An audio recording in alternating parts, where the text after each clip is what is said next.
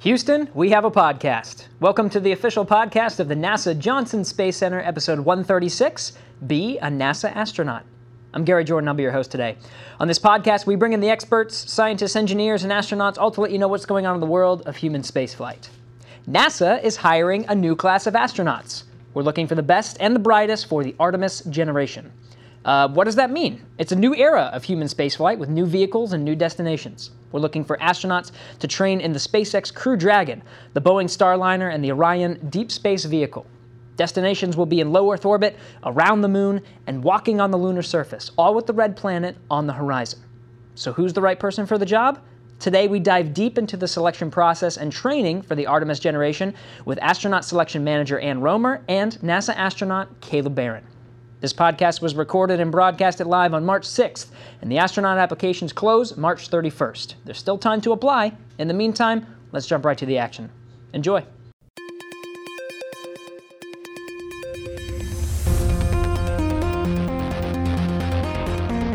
T minus five seconds and counting. Mark. Launch commit light circle. Correct. There she goes. Houston, we have a podcast. We are getting in front of the cameras today because if you haven't heard, NASA is accepting applications to become an astronaut all throughout the month of March. So we have got a lot of questions and we have great guests here that are going to be answering them for you live. Make sure you follow along with us on Facebook and Twitter and wherever else. We got we will be getting to your questions here in a second, but I'd like to first introduce our very special guest, starting with Anne Roemer. Anne, welcome. Thank you. Glad to be here. You are the manager of the Astronaut Selection Office. You know the ins and outs of the application process, uh, and you're there from the inside. In fact, you came on the podcast, you actually helped us kick it off with episode two I to do. talk about when we brought on the astronaut 2017 class. I remember that very well. well, welcome back. Thank you. I'm curious to hear the insides of this. Thanks. We Glad also have here. Kayla Barron. Hey, Kaylin. Hi. Karen. Kayla. uh, Kayla, you're among the Turtles, the astronaut class of 2017. Yeah. You went through this application process and competed against 18,000 other people and you're here and as part of the Turtles. You have a bachelor's in systems engineering with a from the U.S. Naval Academy and a master's in nuclear engineering from Cambridge. You're a Marine warfare officer.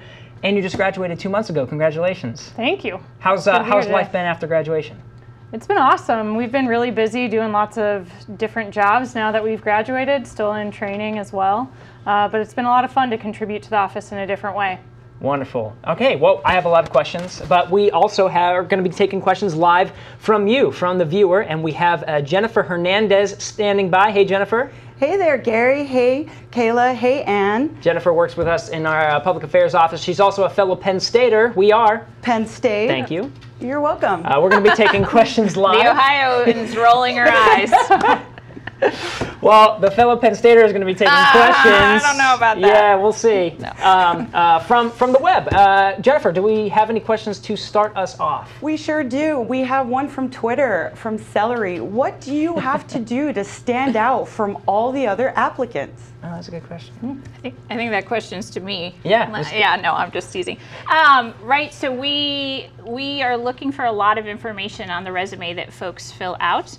Um, so I would start by saying, right, we want people to be very detailed as they describe their work experience and other experiences. We also give applicants an opportunity to describe hobbies and interests that they have, hmm. um, and we encourage applicants to put as much information there as possible as well. When you're reviewing 18,000 applications, sometimes it's the weird stuff that stands out, honestly, an interesting hobby or an interesting project at work that, right, an applicant may think, oh, that's just what I do. Um, and so really we're looking for them to give us as much information as possible. Um, Okay. So that's a starting point. That's a starting point for yep. standing out. Let's yep. get into the details of what you need just in the first place, right? Okay. So what's yeah. the let's start from the very minimum requirements. What are you looking for as, as a minimum requirement to sure. become a NASA astronaut? The minimum requirements are pretty straightforward, Gary. Uh, we are we require a master's degree, and that's mm -hmm. actually something that's new this year. Um, we have always stated in our application process that that advanced degrees are preferred. This is just trying to be a little bit more overt in what we're looking for and that most the majority of astronauts hired have had a master's degree or beyond, mm. um, or test pilot school. They also, um, beyond the degree, have to have at least two years of professional experience. And then, uh, being a U.S. government agency, we also require uh, U.S. citizenship. Ah, very important. Yep. Okay, so yeah, master's degree, I guess you had to deal with the 18,000 applications last time, right? But it turns out, I guess, this 2017 class had a lot of masters anyway. Is that is it sort yeah. of just narrowing in on what yeah. you already know that you're looking for? Yeah. Okay. And right, the the announcement. I encourage applicants to to review the announcement online. It's got a lot of specifics. Um, that, that can count towards a right if they're in a PhD program and have a certain number of hours that can count towards a master's degree, et cetera. So uh, read the announcement. Uh, it's got all the information that folks need to know whether they're qualified yeah. or not. Um, now, this might be a stupid question, but STEM. Now, you know, we always talk about STEM, science, technology, engineering, math. Why science, technology, engineering, math? I'm a marketing major. I want to go to space. Why can't I go? I've heard that from a lot of people lately. um, right, the, the core component of what we're asking folks, folks to do and to train, and Kayla can probably speak to this as mm. well. Um, right, there's a technical, technological component of that. Um, and so a lot of the jobs at NASA require that STEM background. So. Okay. Yeah. You're. It's, it's ultimately. It's Well, how has it helped you, Kayla, with just some of your astronaut candidate training, having that STEM background? How has it helped you in just the fir first few years of training? Um, that's a really good question. I think in our training, we're really generalists. We're asked to understand and be able be able to operate in a lot of different contexts, whether that's learning how to operate systems on the space station, or fly mm -hmm. a mm-hmm. T-38, or even work in mission control. Um, and so I think having a tech you know, a STEM background of some kind helps give you sort of the baseline skills you need to understand those things because a lot gets thrown at you really fast. Um, so having a foundation in that, even though people come from a lot of different areas, whether that's geology, microbiology, engineering, aviation, different parts of the military, medicine, uh, it kind of gives you a starting point to approach a lot of those problems. Yeah, that's huge because you don't you have to train on so many different areas, right? So having a baseline to be able to tackle all of these different problems, STEM is probably one of the best ways to do that. Very interesting. Uh, so you talked about related experiences, Anne. So yes. um, I'm assuming it has to deal with the related experience of what you have a degree in. Yeah, right. And okay. there's some there's some flexibility. For example, though, right, finishing uh, your degree and your master's degree and going and working as a ski instructor, although fun and wonderful, uh, wouldn't, we wouldn't count that towards the two-year professional experience. So it would hmm. need to be in a discipline, ideally equated with the degree. We see right some of the more general physics is an example. You can get a degree in physics and do a lot of different things. So we're looking for that technology experience, that that technological experience beyond the degree. Beyond the degree. Okay, yeah. now what if you're a pilot? Is there a little bit different sure. scenario there? Pilots, um, you know, and it's interesting, we still use, and Kayla, I'm sure we'll talk about this as well, we still hmm. use the T 38 as a training vehicle, and so we do still have pilot astronauts mm -hmm. in the astronaut office. Um, if applying to as a pilot, uh, folks need to have a minimum of a 1,000 hours of pilot in command type pilot in command hours uh, in a high performance jet aircraft. Okay, and Kayla, I'm guessing now you were not a pilot. You have en various engineering degrees, but you're mm -hmm. training in the T-38 anyway. Yeah, so we our class has a number of pilots, but also a number of people from different backgrounds. My mm-hmm. background is in the submarine force in the Navy. Um, so after graduating from my master's program, I went through the Navy's nuclear power training and then worked in a very operational context aboard submarines deploying in the Pacific. Um, so that was kind of applying engineering. That's how I got my you know years of professional experience that Anne is talking about. Um, but when we come here, even if you're not a pilot, you learn how to fly. So we train to fly in the back seat of the T-38 originally in a role kind of doing communications and navigation, but once we get qualified, we also help fly the jet too. So hmm. we use it as an opportunity to train with other crewmates, other astronauts, to learn how to communicate when you're in a high risk environment operating real machinery, make decisions when things aren't going according to plan, and things like that. See, I feel like this communication aspect has got to be a big part of being an astronaut? Because what we're talking about now is we're, when we're talking about this new class of astronauts, and we can actually bring up the, the application here in a second, but we're talking about this Artemis generation. You're talking about people who are going to be going to different planets and have to live together for a long period of time, they have mm-hmm. to coexist. So getting along with your crewmates has got to be pretty important. Do you find that and the turtles, or do you guys get along with each other? Yeah, we get along really great. Uh, I think graduation was really fun for us as a group because it was just a huge accomplishment for us as a team. Yeah. I mean, you get here and you start training, and a lot is being asked of you, and most of our evaluations are really about our individual skills and performance. You're kind of in the hot seat alone, but we chose to approach our training as a team and wanted everybody to get to the finish line together. Um, and that made a huge difference for us because everybody had something that they were really naturally good at, and everyone also on the other side had something that was harder for them than they might have expected. And so having the support of your peers made all of the difference in the world. Wow. And we also do specific training geared towards getting to know each other and become good teammates. Uh, we do things like we went on a backpacking course with NOLS in the Canyonlands in Utah. Um, that was really fun. We also incorporate that kind of training whenever we're doing um, other kinds of training as well. So we get that kind of training in the neutral buoyancy lab when you're working with a teammate, uh, practicing spacewalk skills, or things like our geology training, where we go out in the field and try to learn about the geology of our planet so that we can apply that in future exploration. But a lot of that is about working as a team, doing that in a group and taking advantage of everybody's skill sets to accomplish a mission. I really want to go into what it's like just these first couple years, but first I want to take a look at the application and see what people can actually do. So, mm -hmm. in order to uh, go to apply to be an astronaut, thank you, Jennifer, to, for taking us here. We're going to take a look at USA Jobs.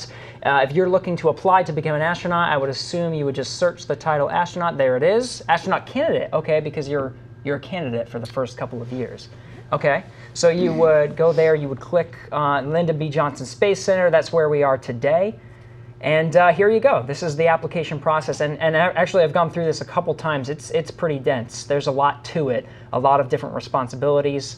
My favorite, though, is that one right there extensive travel required. Kayla, I'm sure you're going to have to go many different places all over the world, outside of the world. That's going to be an expectation of being a NASA astronaut.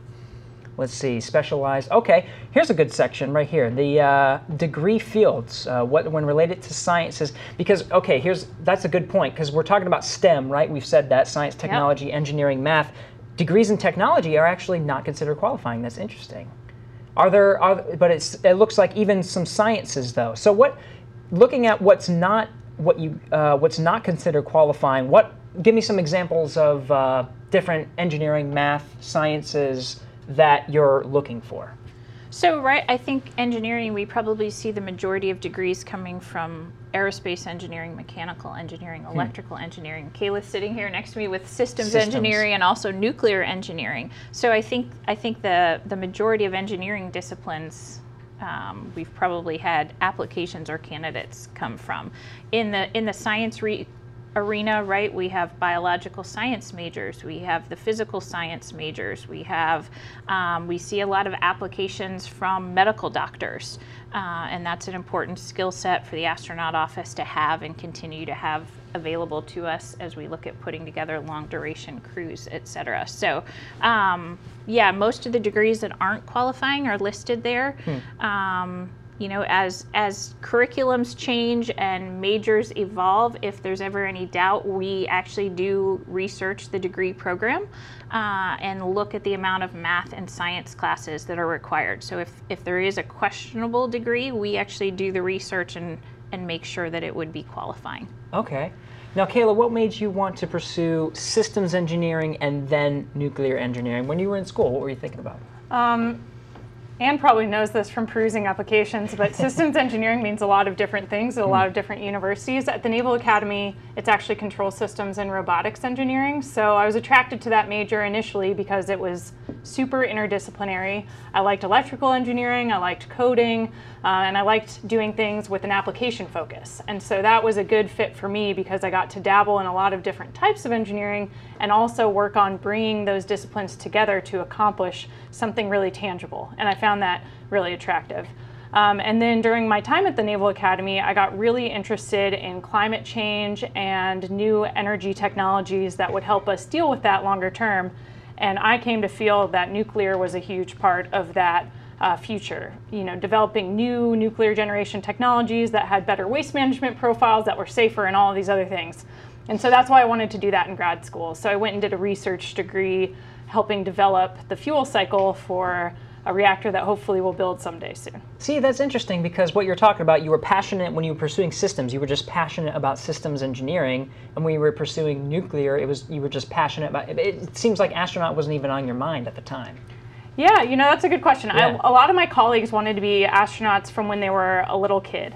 And they definitely were making choices to pursue things they were passionate about too, but always with the mind of keeping those doors open for themselves by yeah. studying the right things, maybe joining the military. There's a lot of different tracks to get to these seats. Um, but for me, I was always looked, looking towards challenging myself as much as I could in each subsequent opportunity. So astronaut wasn't really a thing in the back of my mind. It was something I always thought was really cool, but didn't really picture myself doing. Mm. Um, and so I actually didn't become inspired to apply until after I had served on a submarine. Um, when I left my submarine, I went back to the Naval Academy to work there, and I got to meet a lot of really interesting people, including a couple of astronauts.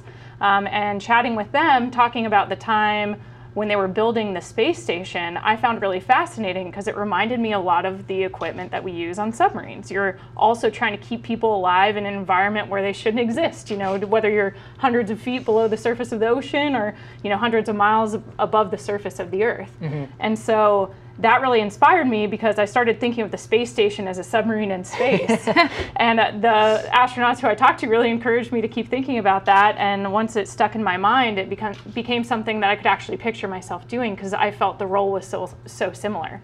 Um, and so for me, it was just always about pursuing things I was passionate about, yeah. and that would be challenging because if I was doing something I liked, even if it was hard, I was going to enjoy it and get the most out of it and find it the most fulfilling. So I think something you see around our office and especially in our class is everybody who was hired was doing something that they really loved, loved. you know yeah. that they they obviously got their dream job by getting the call to come and be an astronaut, and they would never trade that for anything.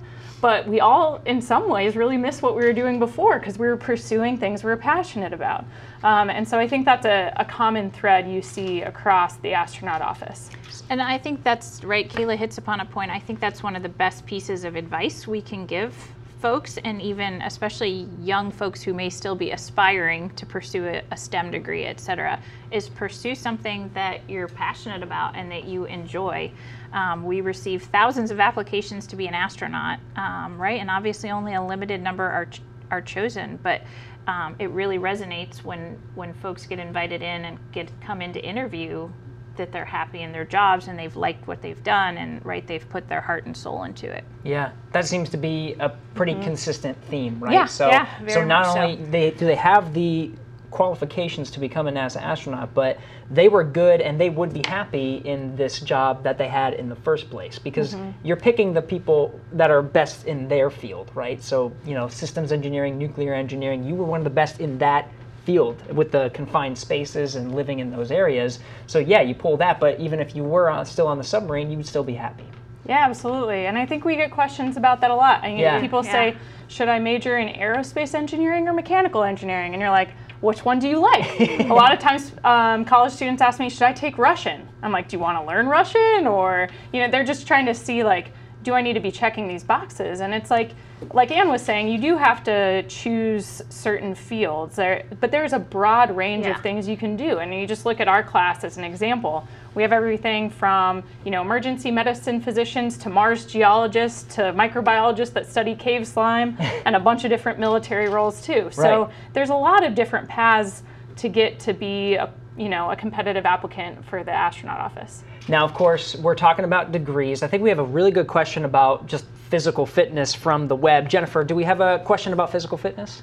On Twitter from Marie. Okay. Are there particular exercises or fitness regimes a person ought to do if they wish to apply to be an astronaut in the future?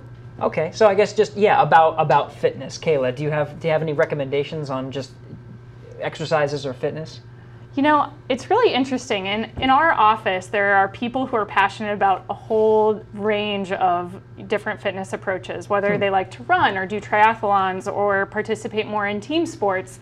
A lot of everybody has sort of their own thing they're passionate about doing and have fun doing. And it's important to be fit, of course, and healthy because flying in space does a lot of puts a lot of stress on your body.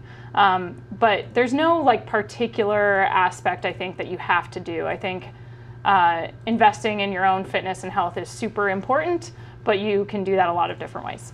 Okay, yeah. So it's just uh, once once again, here's this, that same theme: finding something you're passionate about, whether it's cycling, whether it's swimming, whether it's mm-hmm. weightlifting, mm-hmm. finding that thing and just having that be a habit for you uh, to to maintain that fitness consistently throughout your time as an astronaut. Yeah, and we actually have trainers here at NASA who specialize in advising us both when we're in space, but also preparing to go to space and then recovering when we get home. Mm. And that's what they encourage. They say, What do you like to do? What are you going to do consistently? Because that's way better than us prescribing, you know, a very specific regimen that you're not going to stick to. Yeah. Now, obviously, when you are on the space station, for example, there's only specific equipment, so you, you, have fewer options. Yeah. Yeah. Um, but that being said, they believe that you can prepare in a lot of different ways. Okay, mm-hmm. so let's uh, let's talk about just coming in, right? You, we talked about the application process. We've talked about the minimum applications. Kayla, let's talk about that first time where you got the call that says, "Hey, we're ready for you to come in.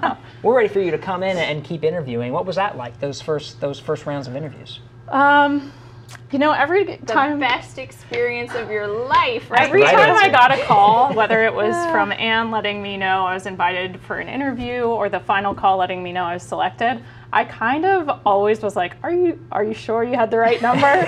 you know, it's like very double checked. Yeah, yeah, the whole the whole process is uh, very exciting, but also very intimidating. You mm. know, there, there, are a lot of impressive people that apply, and the selection panel is made up of really impressive people here at NASA, both in and out of the astronaut office.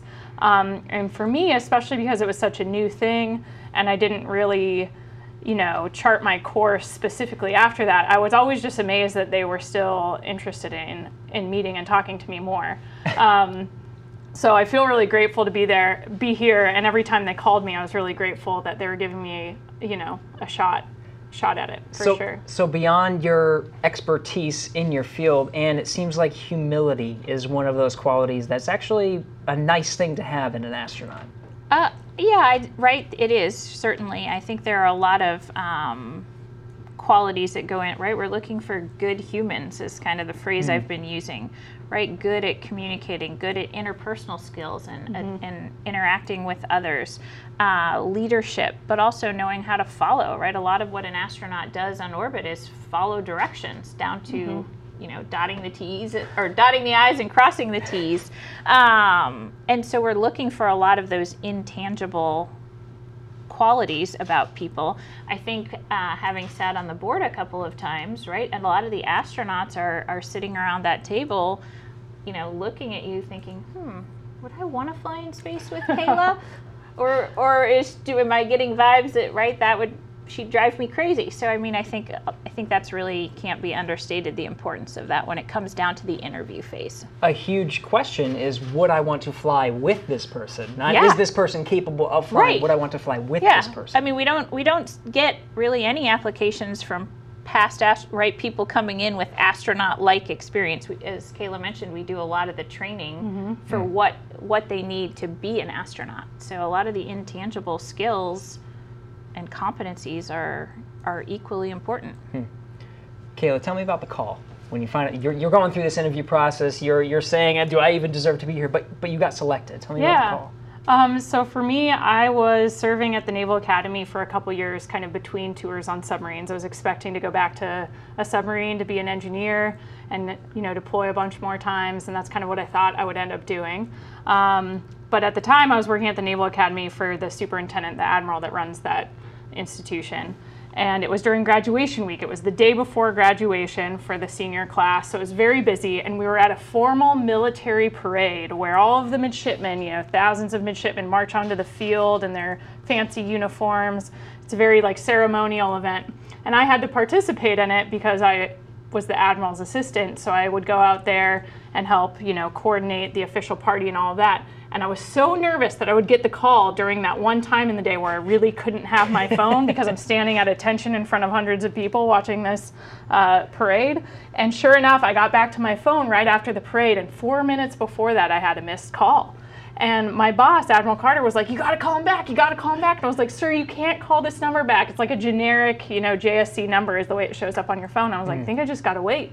And so about 45 minutes later, they must have cycled back through the rotation and called me again because um, we knew they were going to call us on that day to let us know one way or another if we got selected. Um, and we had heard the you know the applicant rumor mill that if either uh, Brian Kelly BK or Chris Cassidy called you, that probably meant you were getting selected. And it so I would I answered the I, phone. I get to make the bad phone oh, calls. Oh, you made the bad phone calls. Yeah, so that was the uh. rumor. So I answered the phone and it was BK and Chris. And but of course, yeah, I got to listen in. Yeah, yeah. of course you're like, uh, you know, you don't want to get too excited till you actually hear the words. Um, and I just remember BK asking, Kayla, we're calling to see if you still want to come down to Houston to be a part of the next class. And it is like just the easiest question in the whole world to answer. You're just like, absolutely. Yeah. Um, but it's a pretty short call. You know, they're just like, hey, do you still want to do this? And you're like, of course. I don't know. I can't imagine anyone saying no at that point. Right. Um, but yeah, we. I was just so pumped high fived Admiral Carter, called my husband and let him know, and we were just really excited. Wow! And you got to be a part of that. Yeah, I get to I get to at least listen in on the good on the good phone calls too. Yeah, you deserve that. After thanks, thanks, bad thanks. Calls. Yeah. I got I got to imagine though, just you know, you have to narrow it down to 12 people for this 2017 class. 12 people out of 18,000 applicants. Even just narrowing it down there, where did it, where did it go from from down to 12 was it like 50 or something and you went from 50 down to 12 that had to be hard just by itself yeah well each each step in the process it gets a little more difficult yeah. to, to to continue narrowing it down. Um, certainly, it's a multiple. There are multiple steps in the process that help us narrow this down. Uh, typically, right, multiple sets of, of reviewing applications. We are we do two rounds of interviews actually. So we typically bring around 120 folks in for the first round of interviews, mm-hmm. and then from there we we kind of keep squeezing the numbers. We have about generally between 40 and 50 that come back for the second mm. round and then that gradually gets us into whatever number we're going to select. Whew, that's got to be tough. All right, let's see what we have on online. Jennifer, do we have any questions from some of our viewers? We sure do. We have one from M31 on Twitter. Can physicians be astronauts? Physicians, okay. Yes. Doctors, yes. Yes. yes. Is there any type of physician that is? Uh, you know, pediatrician or or internal medicine or emergency medicine. Yeah, we've we've seen applications um, from a wide range of physicians. Mm-hmm. So I can't think of you know the the medical degree in and of itself, whether an MD or a DO is is qualifying. Wonderful. Okay. Yeah, and, and it meets those requirements of a master's degree. It meets those requirements of science, technology, and engineering, math, yep. and of course you have to be a U.S. citizen. Yep. Okay. So, Kayla, you got selected you came to NASA. I'm sure that was a whole process of moving and, and your mm-hmm. first day and everything. Tell me about some of the training you went through. We talked about T-38 training, mm-hmm. which is in, in, the plane, but what what is some of the other things you're doing in your first few years first few years as an astronaut candidate? Yeah, so there are basically six big areas we're training in. You mentioned T38. Mm-hmm. We also do sort of basic spacewalk training that's mostly done in the neutral buoyancy lab where you train underwater in a spacesuit. Uh, we also do robotics operations training, learn how to operate the robotic arm that's on the space station. We learn all about space station systems and how to operate, you know, the cooling systems, the electrical systems, and how to respond when something breaks uh, so to prepare for a mission on the space station. Um, we all learned to speak Russian. Uh, which is a challenge for many of us. I, I hear think. that's one of the harder ones. Yeah, yeah, it's it's tough. I mean, some people are natural language learners, and some, like me, are not. Um, but we are lucky that we have very talented and patient instructors to help us through that. Um, and then the sixth area that we sometimes don't mention, but I really think we should, is expeditionary skills training, which or teamwork training, teamwork, really. Yeah. And we, we touched on that a bit earlier. Um, but I think that's just a huge, such a huge component of what we do here at NASA. You know, you can be technically qualified in a lot of ways, but if you're not able to work effectively with people from different backgrounds, if you're not able to, you know, address and move on from conflict, if you're not able to figure out how to bring out the best in yourself and others to really be a high functioning team, um, then we're really doing a disservice to, yeah. um, you know, the the whole country and world. You know, being one yeah. of these, getting this huge opportunity yeah. to work off the planet. Um, I think we owe it to everyone to be our best selves and work as a team to accomplish the mission. Now, I'm sure that takes quite a long time. Let's see if we have any questions about training online. Jennifer, do we sure. have any questions? Yeah, speaking of training, we have Anna from Twitter. How long does the training process take? Okay, yeah, how long? Um, our initial training is about two years. Okay. Um, and that's where we accomplish our exams in all of the areas I just talked about okay. and qualify to become astronauts. So when you graduate, you go from being an astronaut candidate to an astronaut and being eligible for mission assignment. But really, you keep training your entire time because there's a long time between your, you know, getting hired in your first mission, but also between your missions. And so we are constantly continuing to train in all of the areas I talked about so that mm-hmm. when you are assigned to a specific mission, you're ready to go and do more advanced training with your actual crewmates to get ready to fly. So, what are some of the things that might be in the realm of advanced training? Like, what are you going to be zeroing in on?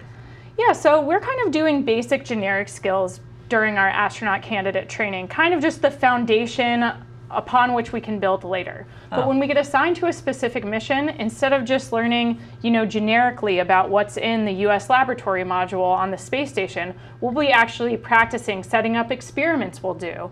Um, we'll be practicing more with how to do photography and um, how to operate you know, all the equipment that we might actually be using. And then our spacewalk training becomes really oh. specialized too. If there's a spacewalk planned for that mission, we'll start training those very specific procedures basically as a dress rehearsal for doing it in real life. Okay, so you're you're mm -hmm. past the phase where you during astronaut candidate training, you're just developing the basic skills. Now it's just when you get to assign to a mission, you can learn kind of exactly what you'll be doing. Exactly. So whether it's changing a battery or whether it's installing a new um, new science hardware, you'll specialize in mm-hmm. that. Okay. Yeah. Very cool. Now you graduated recently too. Mm-hmm. Um, that was a pretty cool event to see. I'll say just because uh, what what's unique for, at least for me in a selfish way, I got to interview you guys when you came on, and then two years later, there you are on the stage, you know, graduating. How was that? Just just the event. Just what, what did it was it significant to you in the sense that wow, I actually I actually did this. Yeah, you know, like I kind of mentioned before, I think the coolest part for us was the class experience of graduating, of kind of getting to that point that the senior astronauts in the office were saying they trusted us to continue on. Hmm. And that meant that meant a lot to us, you know, having Pat Forrester, the chief of the office, give us our silver astronaut pin, um, and Jeremy Hansen, our class supervisor, who was kind of our guide through the day-to-day life of being an astronaut candidate, you know, meant a lot to get to that stage together and to be on the cusp of the next phase of our careers as young astronauts. Um, so it was a big deal in that sense, and it was also a really cool opportunity really to acknowledge and thank the people who selected us, the people who supported us in training, our instructors, our mentors, and of course our families without their support, we wouldn't have the opportunity to come here and do this amazing thing. Um, so I think for us, it was a team success and also a chance to acknowledge the people who built us up to get there in the first place. Wonderful. It must have been cool for you too, Anne, to see because you selected them and there they were on the stage. I was I was very proud. Yeah. proud moment, and I was grateful to be in the audience. Very cool. Now, do, you know, I'm sure you're reflecting at this time of graduation on some of the some of the training and just what you had to go through. You talked about this diverse set of experiences, and you got to do it with some of your crewmates. You even told stories on the stage of just your time together. Do you have a mm-hmm. memorable moment from from that two from those two years? Maybe during one of the geology trips, or maybe a particular time during one of the spacewalks or the the NBL, the neutral buoyancy yeah, testing. you know, there's there's almost too many to count. Like, yeah. it's such a wonderful group to be a part of. Like, I feel so lucky that I get to come to work every day and work with my colleagues in my class, in the astronaut office, and then in the larger NASA community. Like, everyone is here because. They're really passionate about it. People choose to work here at Johnson Space Center. People choose to dedicate their lives to human space exploration. And it's just always such a supportive and exciting team to be a part of. Hmm. I think for most of us, our favorite memories from training are things that we did in the field. A lot of us think of our time on that backpacking trip with NOLS that we did as kind of a keystone experience for us um, because we already knew each other really well, but kind of working in that more extreme context of having to figure out where we're going to get water, how to cook our food together, and just you know, traversing in the backcountry, making decisions and supporting each other, kind of seeing everybody at their best and their worst. Um, hopefully, Johnny would think it's okay for me to tell this story, but one of my favorite moments from that trip, um, we so there's not much water in that part of Utah. Uh, a lot of times you're kind of scooping it out of these little potholes in the rock, just that like an inch thick of water, trying to fill your you know, various vessels for the day. Um, so it was kind of hard to get water sometimes. But one night, it started just this torrential downpour of rain. And it was cold, and we're all huddled sort of under this overhang trying to stay dry. And Johnny's tromping around in the puddles. He's wearing this big camouflage poncho. And I just remember looking up at him, and my, my headlamp was shining on him. It was dark. And he was using his poncho as a funnel to shoot rainwater into all the water bottles and pots and pans. And he just looked up at me with this really excited look on his face and said, Kayla, look at all this free water. and it made me laugh so hard because it's just like, it's in those moments where people are cold and tired and, you know, maybe a little bit bummed out. And seeing one of your peers, your teammates, like literally the glass is half full for him you know he's just like this you, all, look at all this free water and you're like you can think like oh it's cold terrible rain but for him he was choosing to see it from a different perspective and that's the kind of teammate you really want in those hard moments because all of a sudden everyone's laughing everyone's morale is boosted and that's just johnny being johnny you know johnny being himself and being willing to share himself with us really brought the team out of you know a tough moment and so it's things like that that you just always think about yeah, you know, you can you can say, oh, you need these team skills all you want, but it's stories that like that that really lock yep. it in. Just like when when things are really down, being able to rely on each other. Um, mm-hmm. and and knowing each other's strengths, weaknesses, ups, downs, um, knowing what everyone's going through. That's critical to the success of a mission because it's, it's just you. That's a wonderful story. Yeah, so this is this is what you're talking about when you talk about yeah. when you talk about yeah. your your your interpersonal skills. I'm sure that's a big part of the the interview process just by itself is just how not only who they are and understanding their background, yeah. but how they're interacting with each other. Yeah, we get asked a lot, right? Yeah. What advice can you give somebody who's got been invited to do an interview? And right again, the advice comes to just be yourself, right? And not you're not trying to kind of fake your way through the interview process being someone you're not we're really looking for people who are genuine and real so if you know having interviewed johnny that story doesn't really surprise me that's exactly what i would have expected from him yeah i remember um, coming down for my first interview and we come to, we came down in groups of 10 for our class and meeting all the other candidates i was just so blown away by how talented and wonderful all of them were and it's it's hard not to feel a little bit of imposter syndrome, you know, you're like, what am I doing here? Like, what did they really see in me? And kind of wondering, you know, when I go into that interview interview room and sit at the end of this long table with all of these astronauts and senior NASA officials, like, what are they looking for? What do they want from me? And I remember going into my interview, for some reason, the last thing I thought before I walked in the door was I, was, I said, don't make any jokes. Because I was so worried I was going to say something sarcastic or oh, yeah. whatever, you know, show my sense of humor and it wouldn't be received the right way because they didn't know me very well. And I sat down and we were talking, and it didn't take long before uh, Tonto, Reid Wiseman, made some sort of joke at me, and just instinctually, you know, that's just how you interact. He's a naval did, officer yeah, too. that's just oh, how yeah. you interact. You kind of talk trash to each other. Mm-hmm. You dished it and back. I dished it right back at him, and there was this moment of silence, and I was like, oh no, that was the one thing you weren't supposed to do. But Don't then Kjell Lindgren started laughing. Yeah, Everyone started laughing, and it just relaxed me. And I just went, you know, in that moment, really quick, I was just like, you know, I'm just going to be myself, hmm. and if that's what they're looking for, awesome, I'll feel authentic in doing it. And if not, they probably know that too, so that's okay. Right. Yeah. Um, and so it, that moment really helps me just be like, be a human, be myself, be, yeah. show who you Good are, human.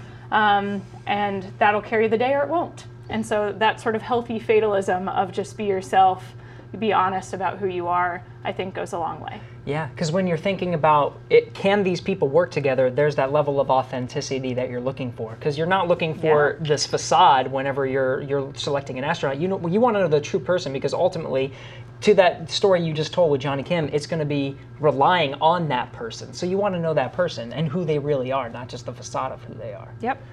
Let's see if there's another question. Um, Jennifer, do we have another question from online? We sure do. From Stephanie Jackson on Twitter. Is there an age limit of applying to be an astronaut? That's a popular one. There is not an age limit, uh, and that includes right a, a limit, a, a, floor and a ceiling. There are there are no limits. Um, folks need to meet the minimum requirements. Um, you know, the requirement comes in as we get down to the final group candidates have to be able to pass NASA's long duration spaceflight physical, hmm. um, and and provided they can do that, that's all good. That's that's the core. That's yep. the core of it. Not an yep. age, but just the skill set and the Correct. and the ability. Correct. Yeah, I understand. Um, now, Kayla, you you talked about this camaraderie. Um, it, that makes me think of just your class name, the the Turtles. Mm-hmm.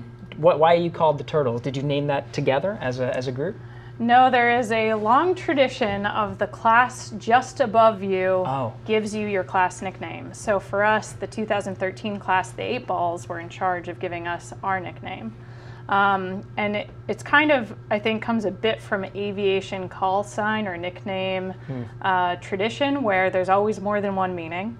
Um, but the inspiration for the name actually came from the vice president's speech that he gave at our announcement he was talking about how you know our families and friends had supported us in order to be there on that stage that day and he used a metaphor that if you see a box turtle on a fence post you know it didn't get there on its own hmm. and so that was the original genesis of the question or of the the call sign the nickname because you guys didn't get there on their on your own it was the support of everyone around mm-hmm. you that helped yeah. you to get to you to that point yeah very cool and a lot of times the names have always been things that don't fly, correct? yeah, turtles don't fly. Turtles don't fly. They're Sometimes slow. they need to get back in their shell, yeah. etc. Okay, so there's a, there's yeah. There's always a double meaning. There's always yes. a double meaning. That's hilarious.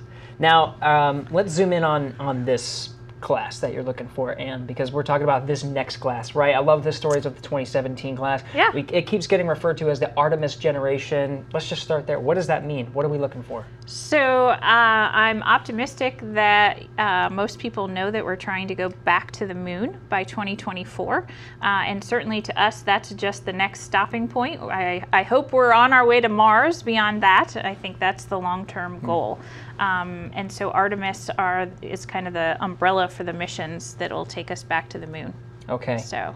So, is there differences that you know from different classes just from thinking about international space sure. station crews are we you know are we talking about being together and and i keep going back to this interpersonal skills and getting along with each other because how i imagine this going is they're going to be together by themselves for really long periods of time Eventually, yeah. So, right, surprisingly, what we've looked for, um, whether looking back through the shuttle selection era, um, through International Space Station onto the moon and hopefully onto Mars, the skill set that we've looked for really hasn't changed that much, right? The intangible skills have have remained pretty consistent, right? And mm and we've hit upon one of them extensively today, which is being a good teammate and and understanding really what that means. Sometimes it may mean leading the team, sometimes it may mean being a follower on the team, etc. mm Um, and so really, what we've been focusing on with this class isn't really much different than what we've always focused on in astronaut selection. Okay, that's good to know. Mm-hmm. I want to zoom in on the uh, the technical aspect because I because I, I, do keep going back to this theme of team aspect because I find it really fascinating. But just having a systems engineering background, having a, a nuclear engineering background, I want to understand better just the application, maybe that you found in your training. Just you know, mm-hmm. taking your classes and going through the brutal courses of what it takes to become a systems engineer bachelor's and then a nuclear engineer master's things that you found, the, the skills that you've taken from that, that are directly applicable to some of your early astronaut training? Sure. Um, you know, for me, I think my formal education in engineering really taught me how to think critically about tough problems, how to come mm. up with ideas and test them, um, and how to take in a lot of data and parse out from that useful information upon which I could make a decision. Um, but I think for me, I'm constantly leaning on my experience in the Navy, uh, which of course my education informed as well. Um, a submarine is a very technical, crazy, complicated machine. And whether that's working in, on the engineering side, which we all do at first, or actually more on the operation side, like driving the boat and making tactical decisions, um, I, I constantly rely on that experience because I think it's really similar to a lot of the things we do here at NASA. So that operational context really helps because that, you have to understand all of that engineering equipment, mm. but you also have to work as a team to keep the, you know everything working correctly and make really critical decisions in a time-sensitive environment.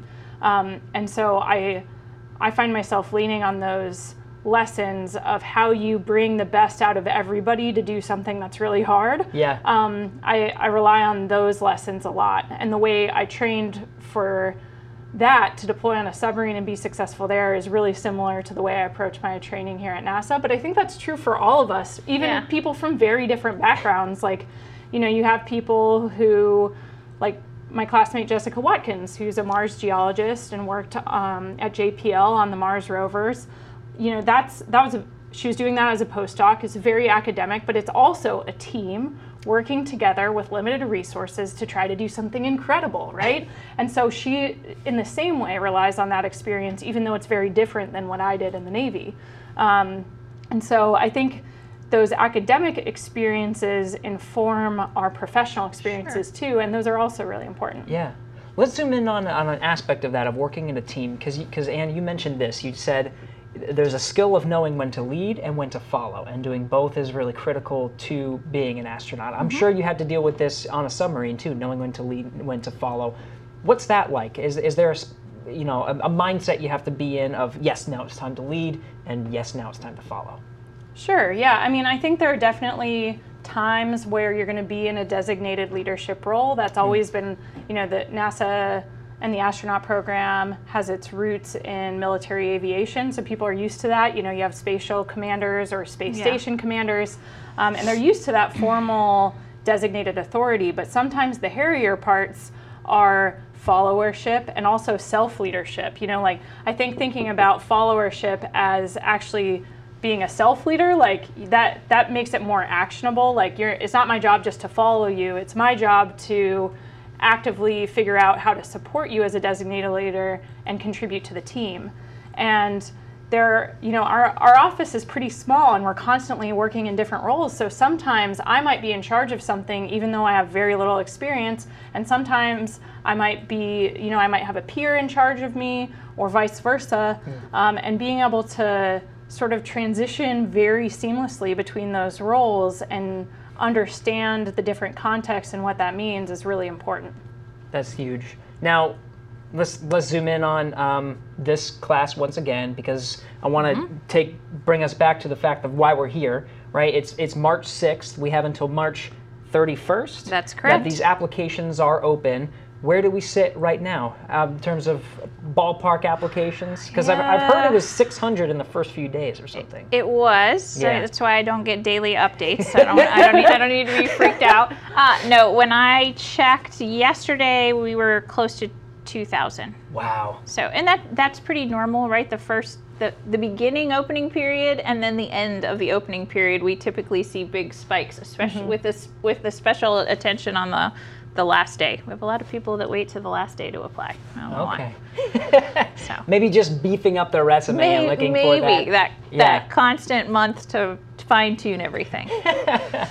um, yeah, so I guess there's people thinking about what it takes for, um, you know, walking on the moon, what it takes for working in teams um, when you're looking at a resume, you know, because all of this is going to be digital, right? Yep. We're, we're going through through USA Jobs. Yep. Is there something that pops up to you? Maybe maybe a weird skill or just some some sort of of diverse something different um, that that might make someone pop versus another 2,000 people that you're looking at. You know, I think I think I've seen a lot of weird skills on resumes. If I'm being honest, um, some people employ creative writing even, which is always very entertaining.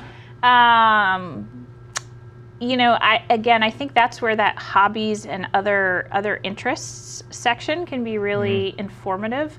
Uh, that's a section where again, it needs a little bit of context. We have a lot of people who tell us, "Oh, I'm scuba certified." Okay, well, that doesn't tell me if they're scuba certified and that's all they've done, or have they gone on 200 dives. Yeah. Or uh, you know, marathon runner. Okay, well, did you train and run one marathon, or have you run 50? I, um, so there's a lot of room in that section for people to tell us. And right, we see coding language. I remember the last selection cycle having to look up somebody wrote that they spoke Python, and I'm like, I don't know what Python is. like a it's a co- it's a coding, oh, it's language, a coding language. But I right. I mean, so you you I, have seen the gamut of things, but but all of those things. The fact that I went and looked up what speaking Python meant, I was like, oh, okay, that's interesting. I learned something. So you know, I wouldn't I wouldn't not put anything down that could be relevant. Interesting. All right, let's see if we have a case study online. Jennifer, do we have a question from some we of sure our listeners? Sure do. Speaking of, you know, the gamut of skills and backgrounds, we have one from Diesel from Twitter. Is NASA accepting pilot applications from pilots who have not graduated from TPS, is weapon school graduation and test flight experience a suitable alternative? Hmm. Sure. So I would, um, I'd encourage folks to read the application, but so I'm going off memory here. We yeah. we added test pilot school as um, a way for pilots and others to demonstrate that they have a master's degree, right? Because basically that's extra schooling in the mm-hmm. in the mm-hmm. math and science hmm. arena. Mm. Um, for our pilots, they are not required to have gone to test pilot school, however. Uh, they, they, that would not they would still have to have the master's degree though the advanced master's degree in a technical field hmm. so so they right i'd encourage folks that are interested or considering whether test pilot school works or doesn't work to very specifically read um, that section of the announcement yeah okay so definitely get the yeah, the details there are, there are there. a few little nuances there well, Kayla, what did you do to uh, make yourself stand out in terms of was it was it maybe oh, just your skills or did you have that weird I can thing? An- I can answer that. Oh, I have no idea. I remember. there you go. Uh, right. I mean, if I recall, Kayla's application being one of the first three, I think, women in the in the submarine force. Is that correct? To kind of. Um, so I was in the first year first group. couple. Yeah, yeah that yeah, women were accepted in the submarine force.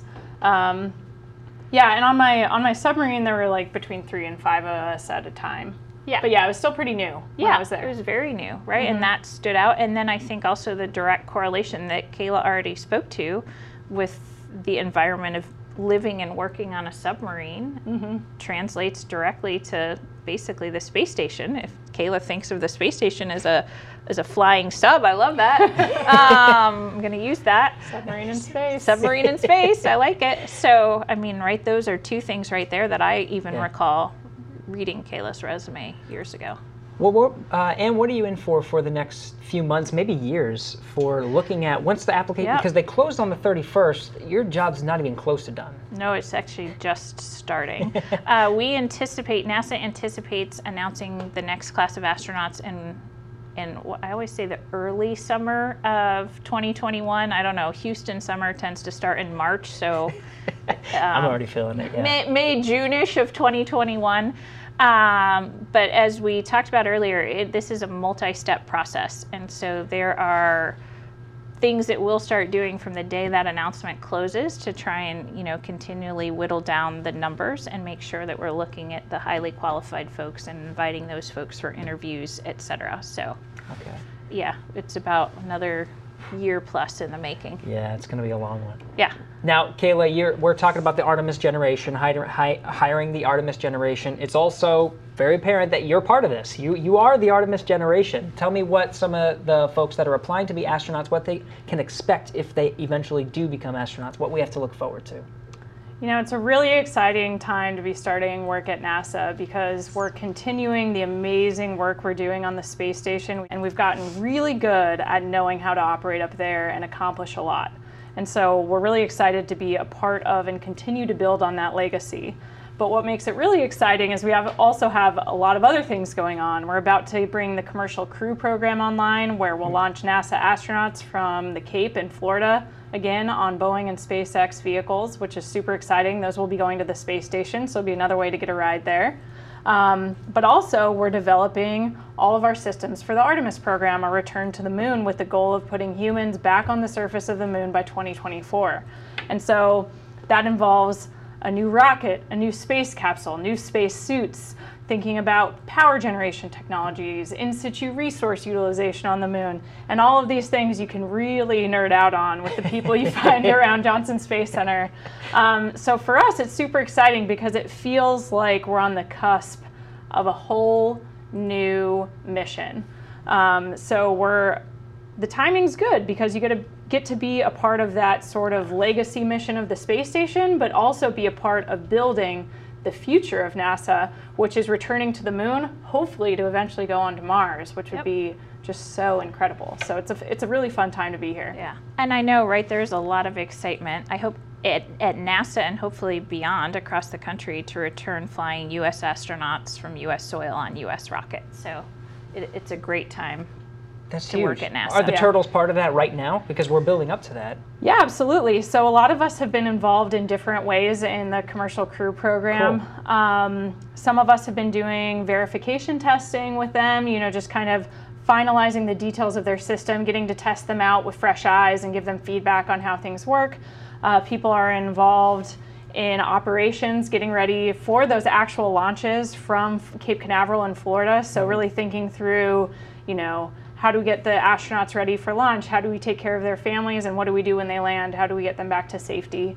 Um, so there's a lot of things that are spinning back up that we haven't really been doing since the space space shuttle stopped flying. Mm-hmm. So yeah. it's a it's an exciting time. It's a very exciting time. We have a lot of, of I guess new skills to look forward to, right? Let's see if we have one more question from online. Jennifer, can we squeeze in one more? We sure do. Okay. We have one from Drew from Twitter will current astronauts be required to do updated training to go to the moon? Ah, okay. Well, I guess is maybe Kayla, you mentioned specialized training. Mm -hmm. Maybe mm-hmm. that'll be part of the specialized training. I don't know yeah. if the candidate training will be updated, but no. Well, I think as Kayla mentioned, right, the candidate training kind of focuses on the the basic Skills things that based, every astro yeah. astronaut needs to know, and then there's always mission specific training beyond that. So. Yeah, I think a lot of the training the new class will do will be pretty similar, similar. to what our class yeah. did. Um, but as we start to fly to the moon, of course, we'll be doing specific training to include advanced geology training so that we can be ready to do some awesome science when we're up there. Uh, we'll modify and expand our spacewalk training so that we can learn how to operate correctly in one sixth gra Earth gravity as yeah. opposed to the apparent microgravity environment we have on space station now. Lots of different tools, lots of different vehicles. You know, we have to fly a new capsule, we have to fly a lander. Um, all of this new sort of mission specific equipment absolutely will be doing some additional training on that. Uh, but I think it'll be more part of mission specific training that you yeah. do after you graduate from astronaut candidate training. So if you had a if you had to put your name in the hat for one of those specialized training, I know what I would Ooh. pick. What would you pick?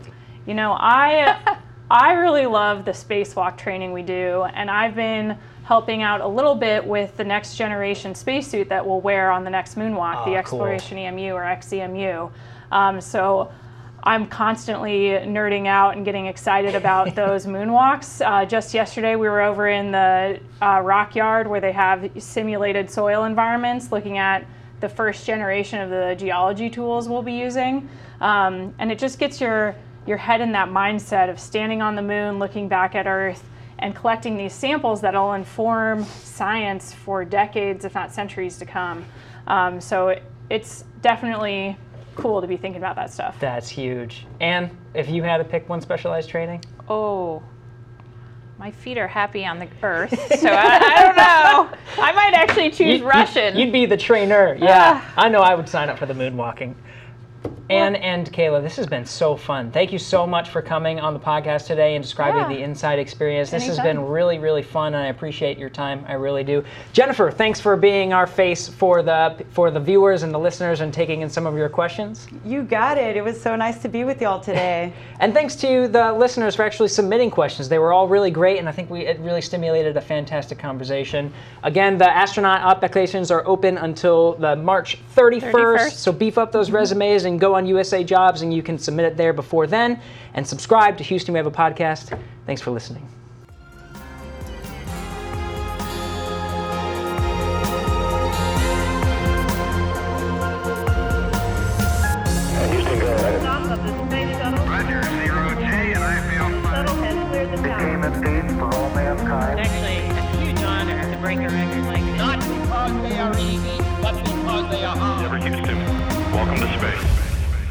Hey, thanks for sticking around. Uh, for this recorded version of Houston, we have a podcast. If you haven't checked out the live version, you can check us out on YouTube and on Facebook. Just search us at some of the NASA accounts. If you love this podcast, subscribe to us at nasa.gov slash podcast. Check out some of the other shows that we have here at NASA. You can follow us, Houston We Have a Podcast, on the NASA Johnson Space Center pages of Facebook, Twitter, and Instagram. Use the hashtag AskNASA on your favorite platform to submit an idea for the show. Make sure to mention it's for Houston We Have a Podcast. This episode was aired live on March 6, 2020. Thanks to Alex Perryman, Pat Ryan, Norm Moran, Belinda Polito, Kelly Humphreys, Megan Sumner, Leah Cheshire, John Stoll, Dane Turner, and Jennifer Hernandez. Thanks again to Anne Roemer and Kayla Barron for taking the time to come on the show. Give us a rating and feedback on whatever platform you're listening to us on and tell us how we did and apply to be a NASA astronaut by March 31st, 2020. We'll be back next week.